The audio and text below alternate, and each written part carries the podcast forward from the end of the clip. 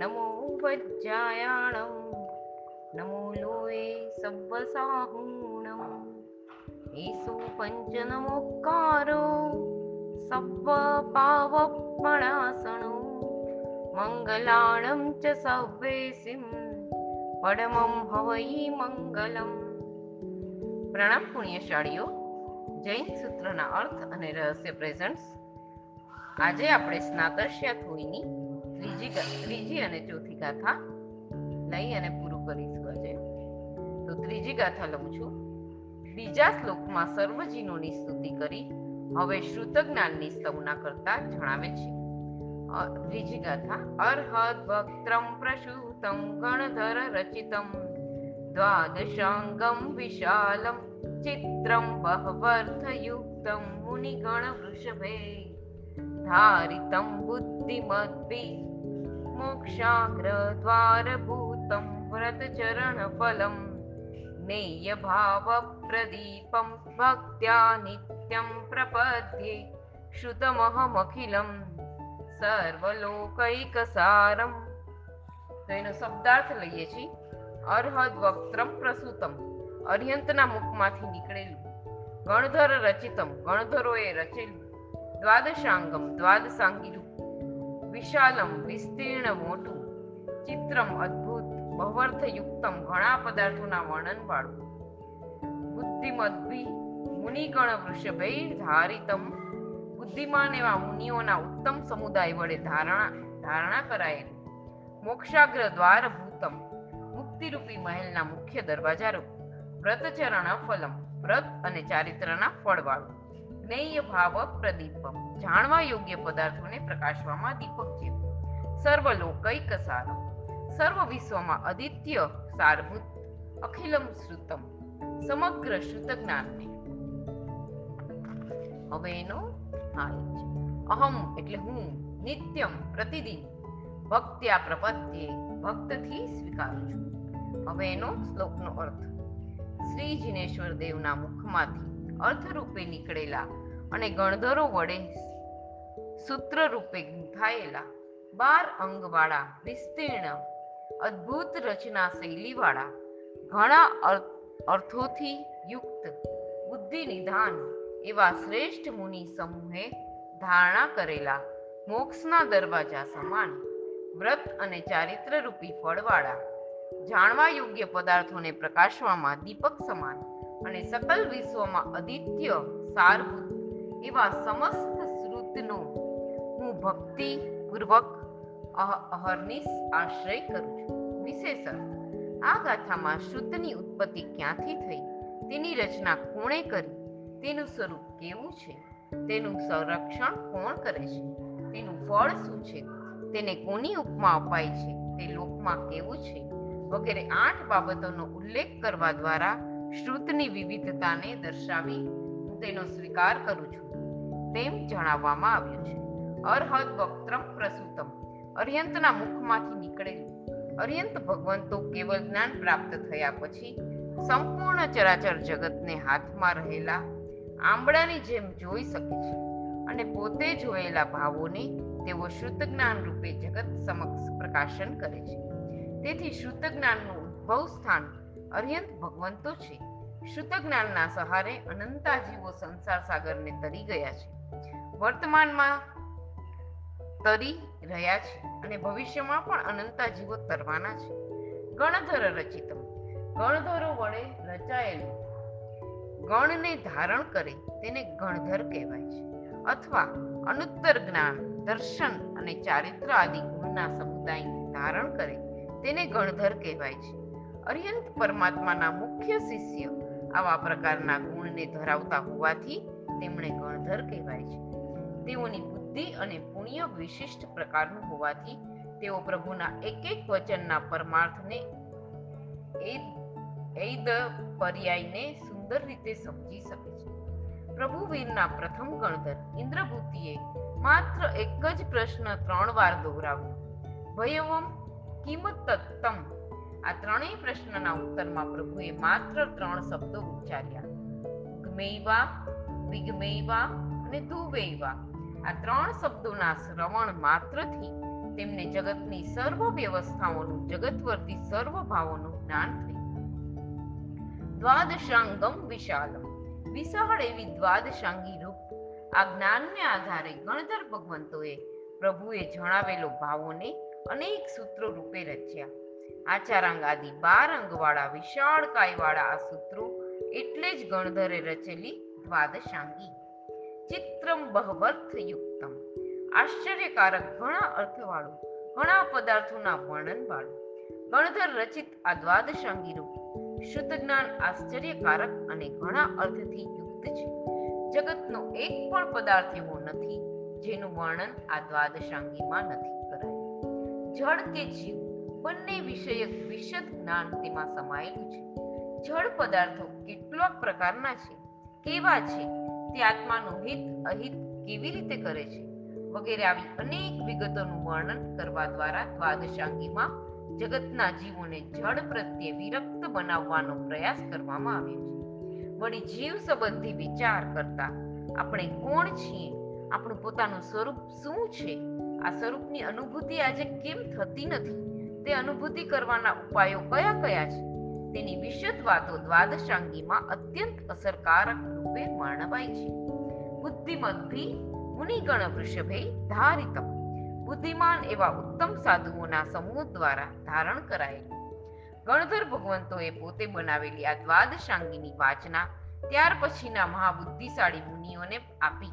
તેઓએ આ સમસ્ત દ્વાદશાંગી કંઠસ્થ કરી અને તેના પરમાર્થને પામી સ્વ અને પરનું શ્રેય સાધ્યું કાળક્રમે જેમ જેમ બુદ્ધિબળ ઘટતું ગયું, તેમ તેમ આ દ્વાદશાંગીને સ્મૃતિમાં રાખનારા અને તેના રહસ્યને સમજનાર જીવોની સંખ્યા ઘટતી ગઈ. તેથી પૂર્વાચાર્યોએ અલ્પ ક્ષમવાળા જીવો માટે દ્વાદશાંગીના જ આધારે પ્રકરણ ગ્રંથો, ભાષ્યો ચૂણીઓ અને ટીકાદી ગ્રંથો રચ્યા. આજે બાર અંગમાંથી અગિયાર અંગ મોજૂદ પણ છે, પરંતુ પૂર્વાચાર્યાએ રચેલ ટીકાદી ન હોત, તો એ અંગોના ભાવોને કે ગુઢાર્થને કોઈ સમજી સમજી જ ન શક્યા હોત.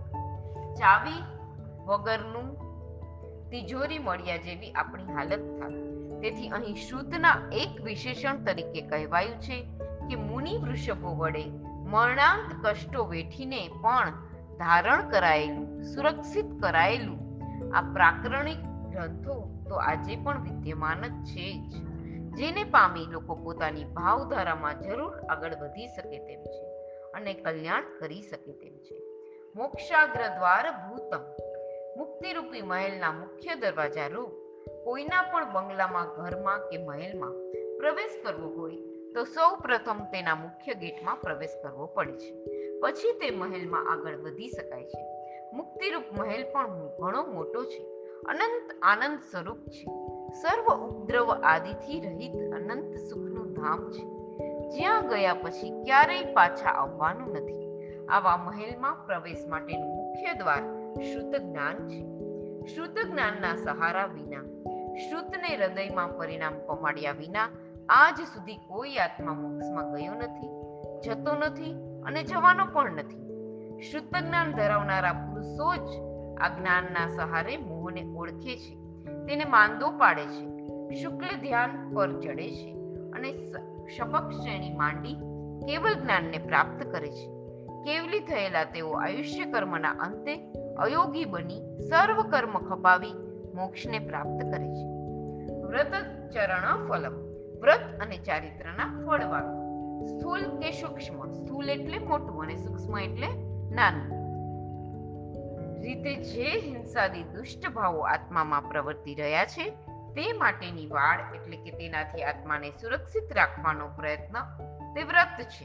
અને પોતાના ભાવમાં કરવું, પોતાના ભાવમાં ઠરવું, તે ચારિત્ર છે. આ વ્રત કે ચારિત્રની પ્રાપ્તિ ન થાય, ત્યાં સુધી તેને સંસારમાં રહેવું પડે છે. સંસારમાં રહેલા જીવો હિંસા, જૂઠ, ચોરી અબ્રંભ અને પરિગ્રહ આદિ પાપો આચરે છે. તેનાથી દુઃખની પરંપરા ઊભી થાય છે. પરંતુ પ્રભુના વચનરૂપ શુદ્ધ જ્ઞાનને પામેલો જીવ આ પાપને પાપ રૂપે જાણે છે. સ્વીકારે છે અને તેમાંથી બચવા જ પ્રારંભિક કક્ષામાં સ્થૂલની હિંસાદી ન કરવાની પ્રતિજ્ઞા કરે છે. આ પ્રતિજ્ઞા કરી સમિતિ, ગુપ્તિ આદિના પાલન દ્વારા તે આત્માને પૌદ્ગલિક વિચારો અને ચેષ્ટાઓમાંથી મુક્ત કરી તેને માત્ર જ્ઞાન, દર્શન, ચારિત્ર રૂપ પોતાના સ્વભાવમાં જ મગ્ન રાખવાનો પ્રયત્ન કરે છે. આ રીતે સ્વભાવમાં મગ્ન બની શુદ્ધ જ્ઞાન અહીં જ મોક્ષના સુખનો આંશિક આસ્વાદ માણી શકે છે. જ્ઞેય ભાવ પ્રદીપ. જાણવા યોગ્ય પદાર્થો ઉપર પ્રકાશ પાથરવામાં દીપક સમાન. દીપકનું કાર્ય પ્રકાશ રેલાવવાનું છે. પથરાયેલા આ પ્રકાશના સહારે સારી આંખવાળા જીવો પ્રયત્ન કરે તો રૂપી પદાર્થોને જોઈ શકે છે. તે જ રીતે શુદ્ધ જ્ઞાનના એક એક પદો આ જગતમાં જાણવા યોગ્ય છે. જે ભાવો છે તેના પર પ્રકાશ પાડે છે. જ્ઞાનાવણી આદિ કર્મના ક્ષયક્ષમ વાળા જીવો શુદ્ધના આ પ્રકાશ, આ પ્રકાશના સહારે પ્રયત્ન કરે તો જગતના જાણવા યોગ્ય ભાવોને જાણી તેના દ્વારા પોતાના આત્માનું હિત સાધી શકે છે. સર્વલોક કૈકસારમ સર્વલોકમાં અદિત્ય સારભૂત. આ જગતમાં જ્ઞાનના સાધનો તો ઘણા છે, પરંતુ તે મિથ્યા શાસ્ત્રો અને મિથ્યા સાધનો દ્વારા થતું જ્ઞાન જીવોને ચિરકાળનું કે વર્તમાનનું પણ સાચું સુખ કે શાંતિ આપી શકતું નથી. તેથી, આજના કાળનો ભણેલો ગણેલો ગણાતો વ્યક્તિ પણ અંદરથી સુખી નથી જ્યારે પ્રભુના વચન રૂપ શુદ્ધ જ્ઞાન આજે પણ ત્રણેય જગતના જીવોને સુખ શાંતિ આપી શકે જે જીવોએ સમ્યક શુદ્ધ જ્ઞાન પ્રાપ્ત કર્યું છે. તેઓને કદાચ કર્મોદયથી બાહ્ય રીતે સુખ અને દુઃખના સંજોગો પ્રાપ્ત થાય, પરંતુ તે સુખના સંજોગોમાં રાજી અને દુઃખના સંજોગોમાં નારાજ થતો નથી. શુદ્ધ જ્ઞાનના સહારે તેઓ દરેક પરિસ્થિતિમાં સ્વસ્થ રહી શકે છે. તેમની સ્વસ્થતાનું મુખ્ય કારણ છે પ્રભુએ વર્ણવેલ અનેકાંતવાદ, કર્મના સિદ્ધાંતો દ્રવ્ય ગુણ પર્યાયનું યથાર્થ સ્વરૂપ. ષડ દ્રવ્યાત્મક લોકની યથાર્થતા. સંસારનું વાસ્તવિક સ્વરૂપ. વગેરેનું આત્મસ્થ થયેલું જ્ઞાન. મિથ્યા જ્ઞાનની અનેક ડિગ્રીઓ પ્રાપ્ત કરનારો વ્યક્તિ નાની મોટી વિપરીત પરિસ્થિતિમાં અસ્વસ્થ બની શકે છે. જ્યારે સમ્યક જ્ઞાન શ્રુત જ્ઞાન ધરાવતો વ્યક્તિ સ્વસ્થ રહી શકે છે. તથા પરલોકમાં પણ સમ્યક શ્રુત જ્ઞાનના સહારે તે સદગતિની પરંપરા દ્વારા સિદ્ધગતિ સુધી પહોંચી શકે છે. આથી જ શ્રુત જ્ઞાન સર્વ જ્ઞાનમાં શ્રેષ્ઠ છે. અદ્વિતીય છે. દુનિયાનો બીજો કોઈ સિદ્ધાંત તેની તોલે આવી શકે તેમ નથી.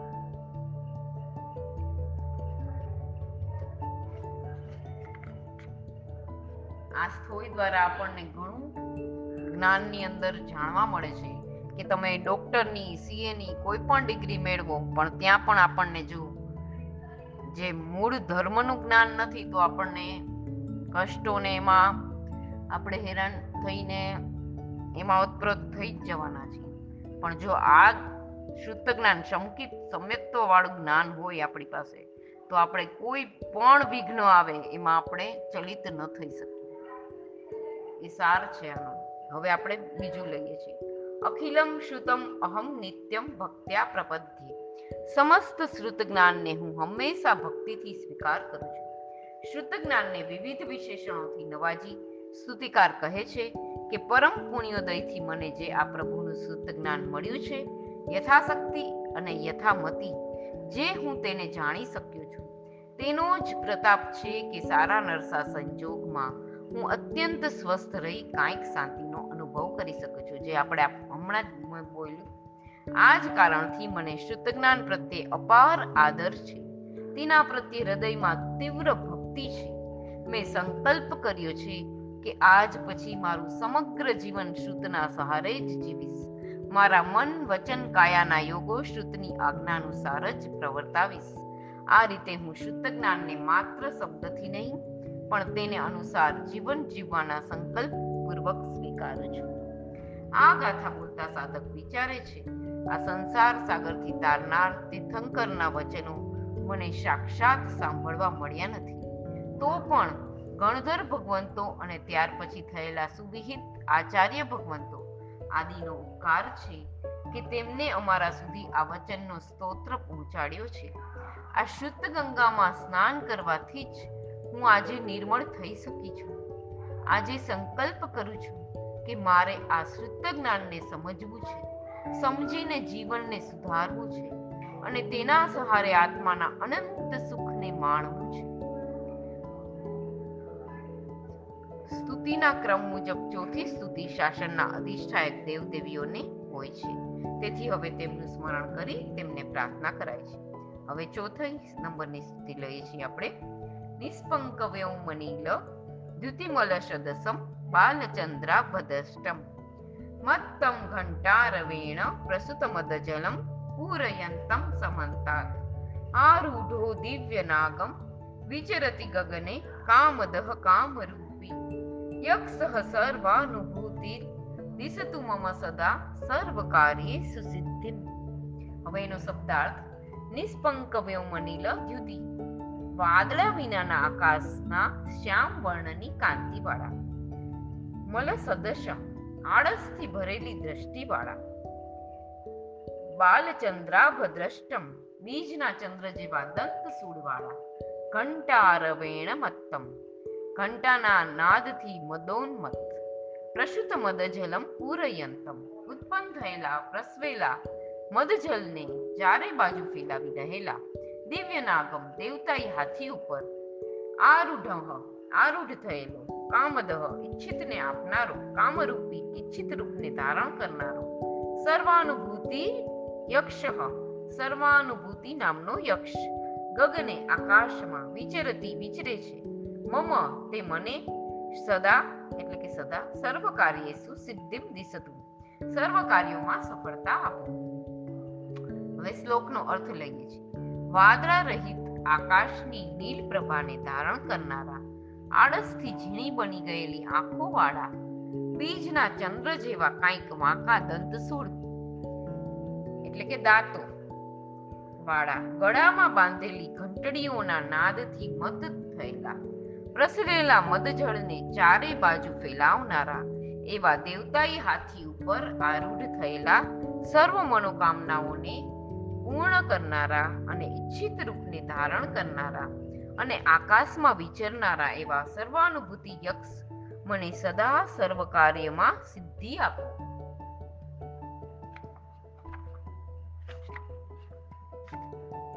વિશેષ અર્થ, નિષ્પંક વ્યોમનીલ દ્યુતિ.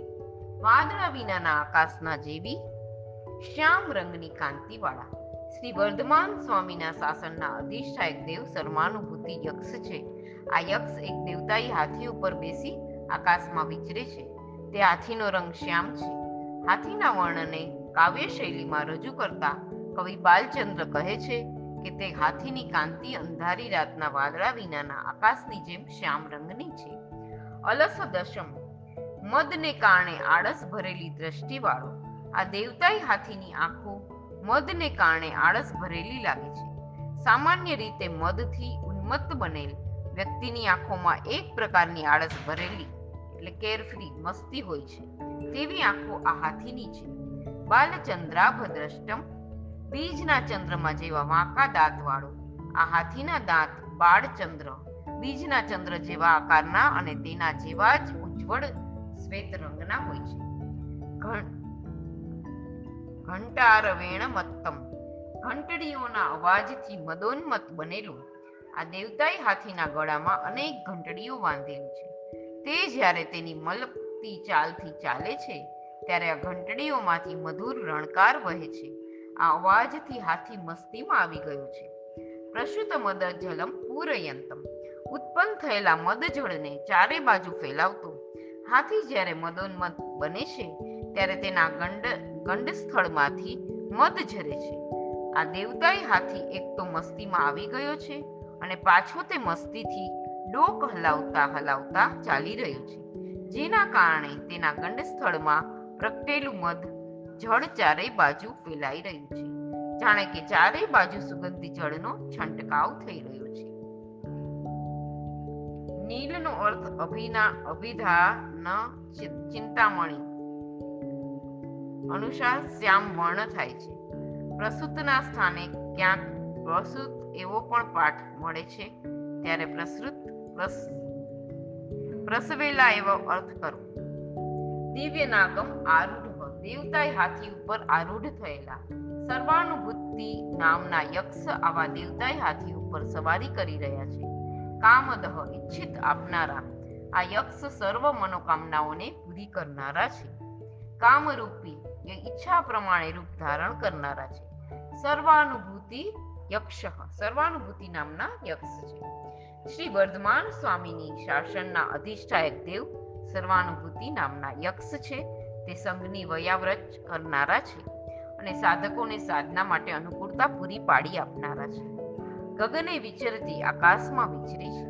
મમ સર્વ કાર્યેષુ સદા સિદ્ધિમ દિશત મને સર્વ કાર્યોમાં સદા સિદ્ધિ આપ. વીર પ્રભુના શાસનમાં અધિષ્ઠાયક દેવ જે માતંગ યક્ષ છે, એ જ અહીં જેનો ઉલ્લેખ કર્યો છે તે સર્વાનુભૂતિ યક્ષ છે.